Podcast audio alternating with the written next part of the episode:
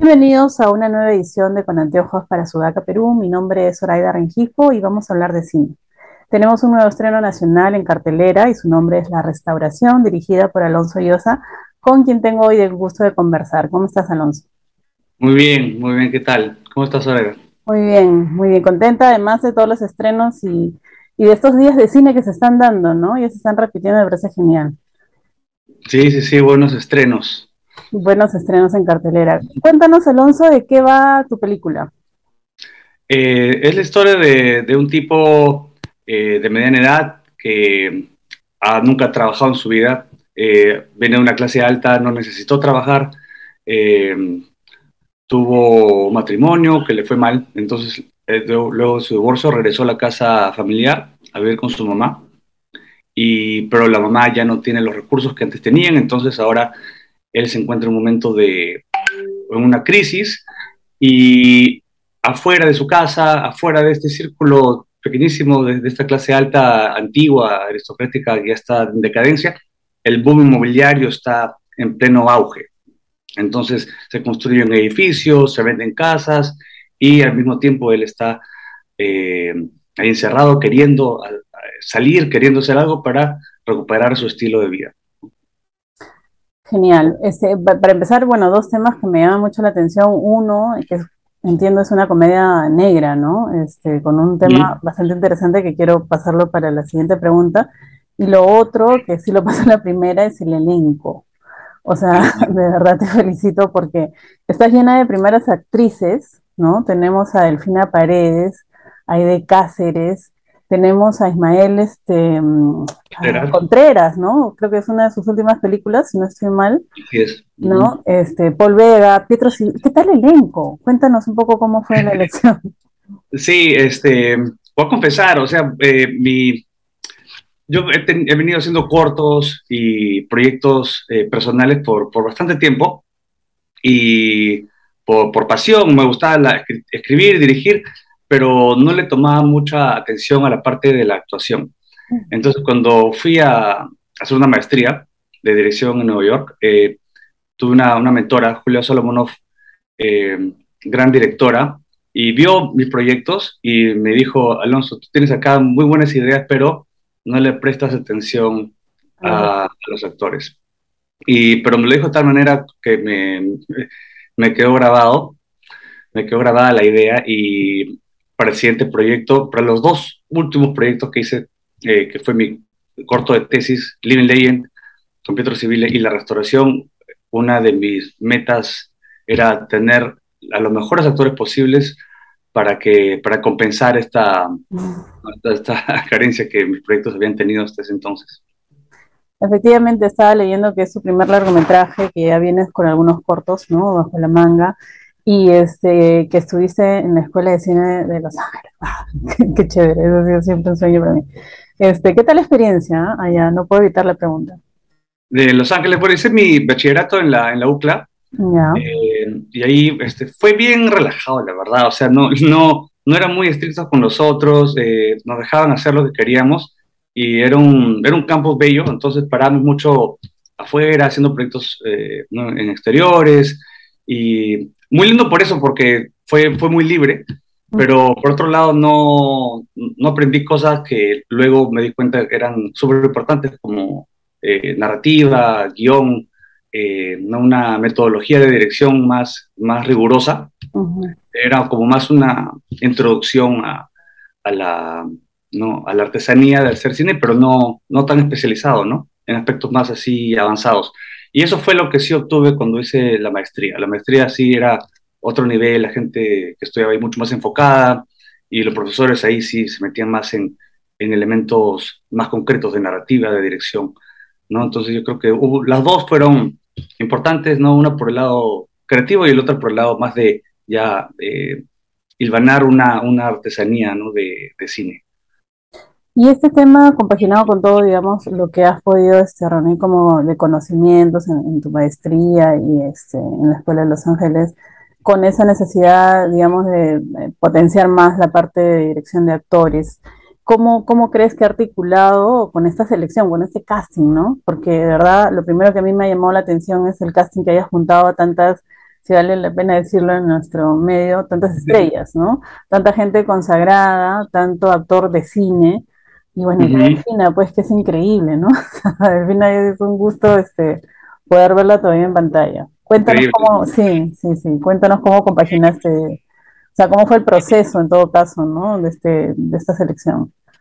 Sí, tenía la, esta meta, ¿no? Que te comentaba de, de tener actores buenos para, para que le dé vida a la película, que sentía que la, la película, cualquier película no, no, iba a tener el nivel eh, al que uno aspira si es que no tienes eh, actores excelentes. Entonces esa era mi primera meta que la tenía súper clara.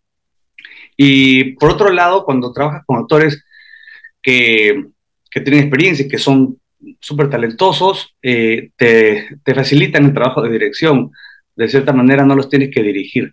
Entonces, creo que eso fue algo que aprendí en la maestría, que eh, mientras más, mientras mejores son los actores, menos tienes que dirigirlos.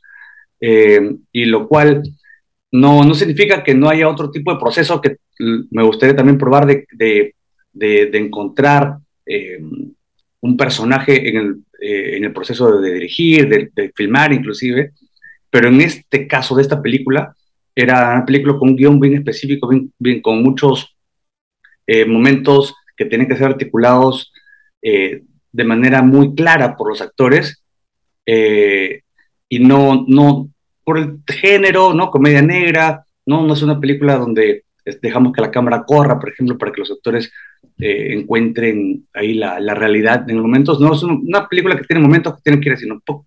¿no? Entonces, para eso eh, y tenemos un montón de planos, la producción fue súper apretada, entonces, eh, es que sí que habían fallas, eh, nos ibas a atrasar, no, íbamos a poder terminar, era, era, los actores tenían que, que ser los mejores, y era por una cuestión de nivel y por una cuestión de, de ayudarnos a que la producción se realice de la mejor manera posible y a tiempo y dentro del presupuesto. Bueno, ya ha quedado súper bien, ¿no? este, ha quedado bien, bien potente la parte actoral, o sea, me llama la atención justo lo que estás comentando, me parece un dato bien curioso, ¿no? Esta, esta importancia que le has dado justo en el largometraje a ese, a ese aspecto. Hablemos de la historia, Alonso, porque a mí me ha encantado que manejes esta, ah, yo, yo, sí diría pues una crítica social de esta manera tan eh, satírica, tan comedia negra, como hemos comentado. ¿no? Esta crítica a esta sociedad consumista, al oportunismo, al arribismo, a, todos los ismos que, que, poco arrastramos en la sociedad, sobre todo limeña, ¿no? Cuéntanos un poco cómo quisiste reflejar esto, cómo es que llegó la historia. Sí, era, mm, bueno, eh, la idea de hacer una crítica social, yo creo que era, es esencial en cualquier película, y acá, eh, sobre todo el tema de clases en Perú es, es algo que, que es tan parte de, de quiénes somos como nación, la diferencia de clases, eh, pero la mayoría de, películas que, que, se habían hecho en los 80, 90, el tema de clase estaba hecho desde el punto de vista de, del oprimido, ¿no? Muchas veces el indígena o, o, el pobre, y yo sentía que hacer algo así no, no, no se hubiera sentido tan honesto de mi, de mi parte, quería hacer una crítica social, pero desde el otro lado, del, de la parte de la clase que siempre fue la dominante, la opresora, pero que ahora se encuentra en una situación este, un poco más decadente, ¿no? Donde ellos tienen una falsa eh, victimización de esta clase, ¿no? Entonces, la, la crítica al final es esa, a, las dinámicas de poder,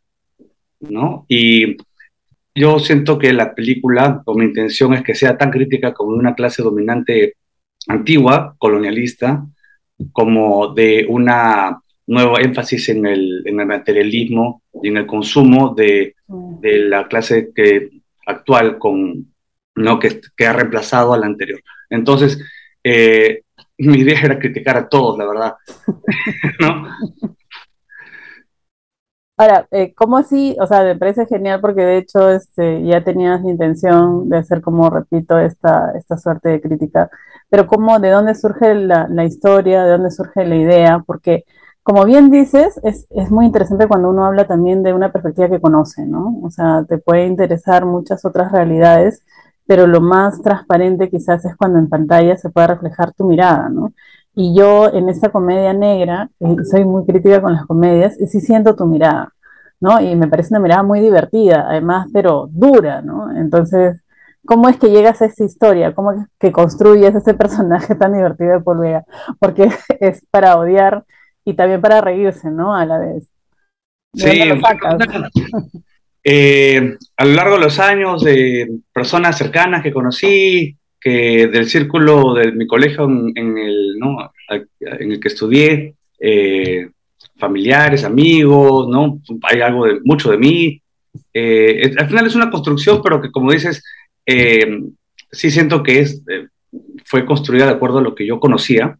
Y luego la parte de comedia, la parte divertida, de hecho, es hay, una, hay un lado lúdico en el proceso de escritura, en el proceso de, crear, y que eh, creo que en el proceso de hacer esta película no estuve en contacto con ese, con ese lado, ¿no? De, de, imaginarme situaciones, de, de, dejar volar la imaginación para crear este personaje, ¿no?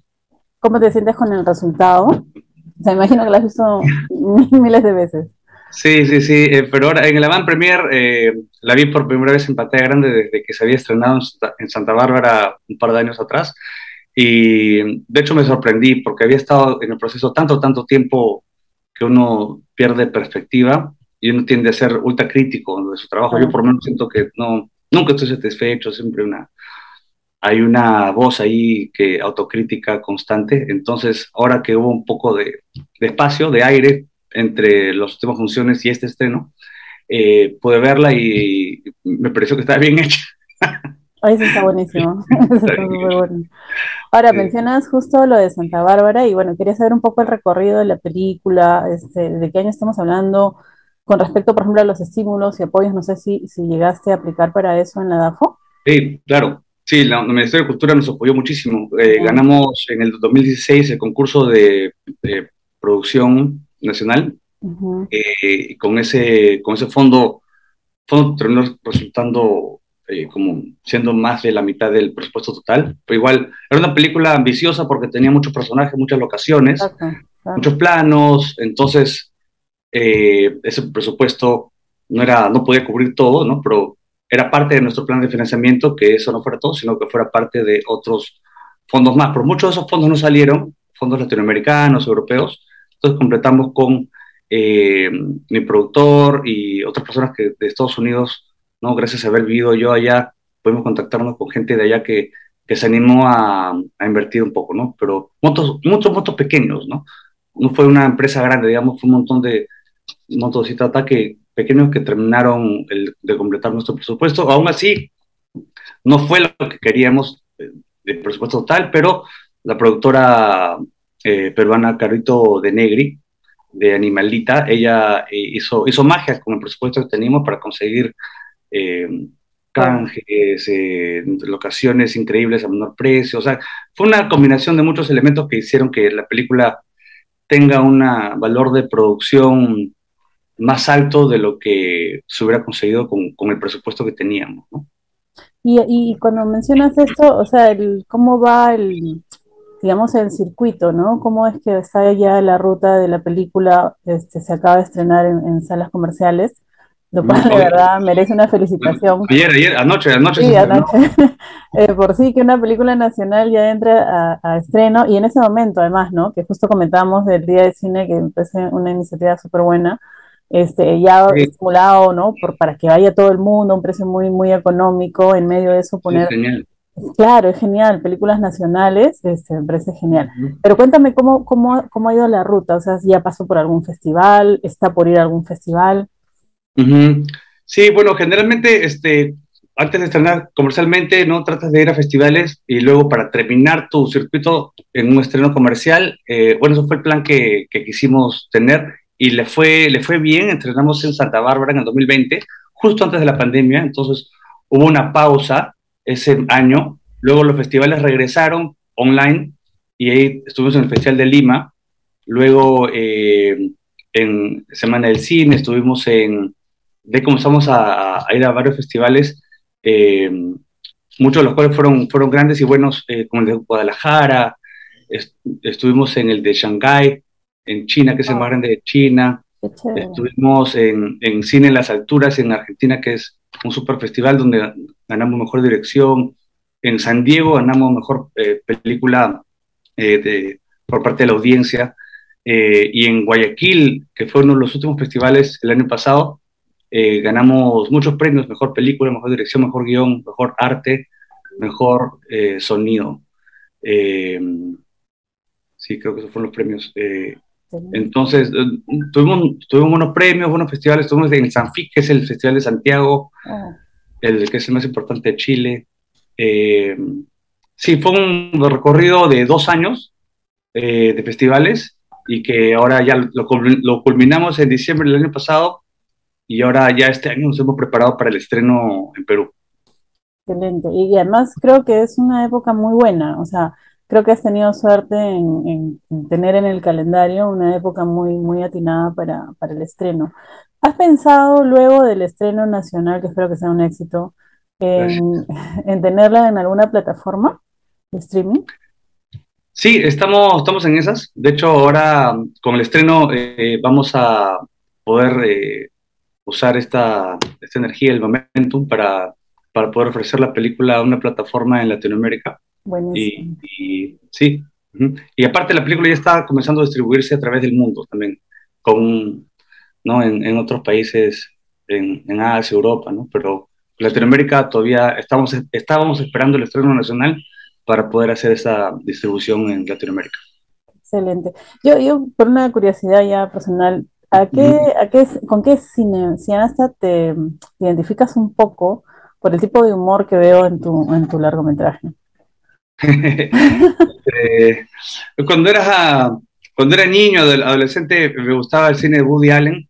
Ahora ya no se puede este, mencionar a Woody Allen como, como referencia, ya, ya fue cancelado, pero eh, los hermanos Cohen me han gustado siempre mucho, como una especie de, humor, de humor serio, ¿no? Un humor, humor que eh, en inglés está esta palabra deadpan, donde no, no se actúa para comedia, sino se actúa ¿no? para drama, todo el, lenguaje cinematográfico y el de actuación es un lenguaje serio, pero, eh, pero hay, un absurdo detrás, ¿no? También me gusta mucho el cine Custurica también, que es una comedia satírica más política.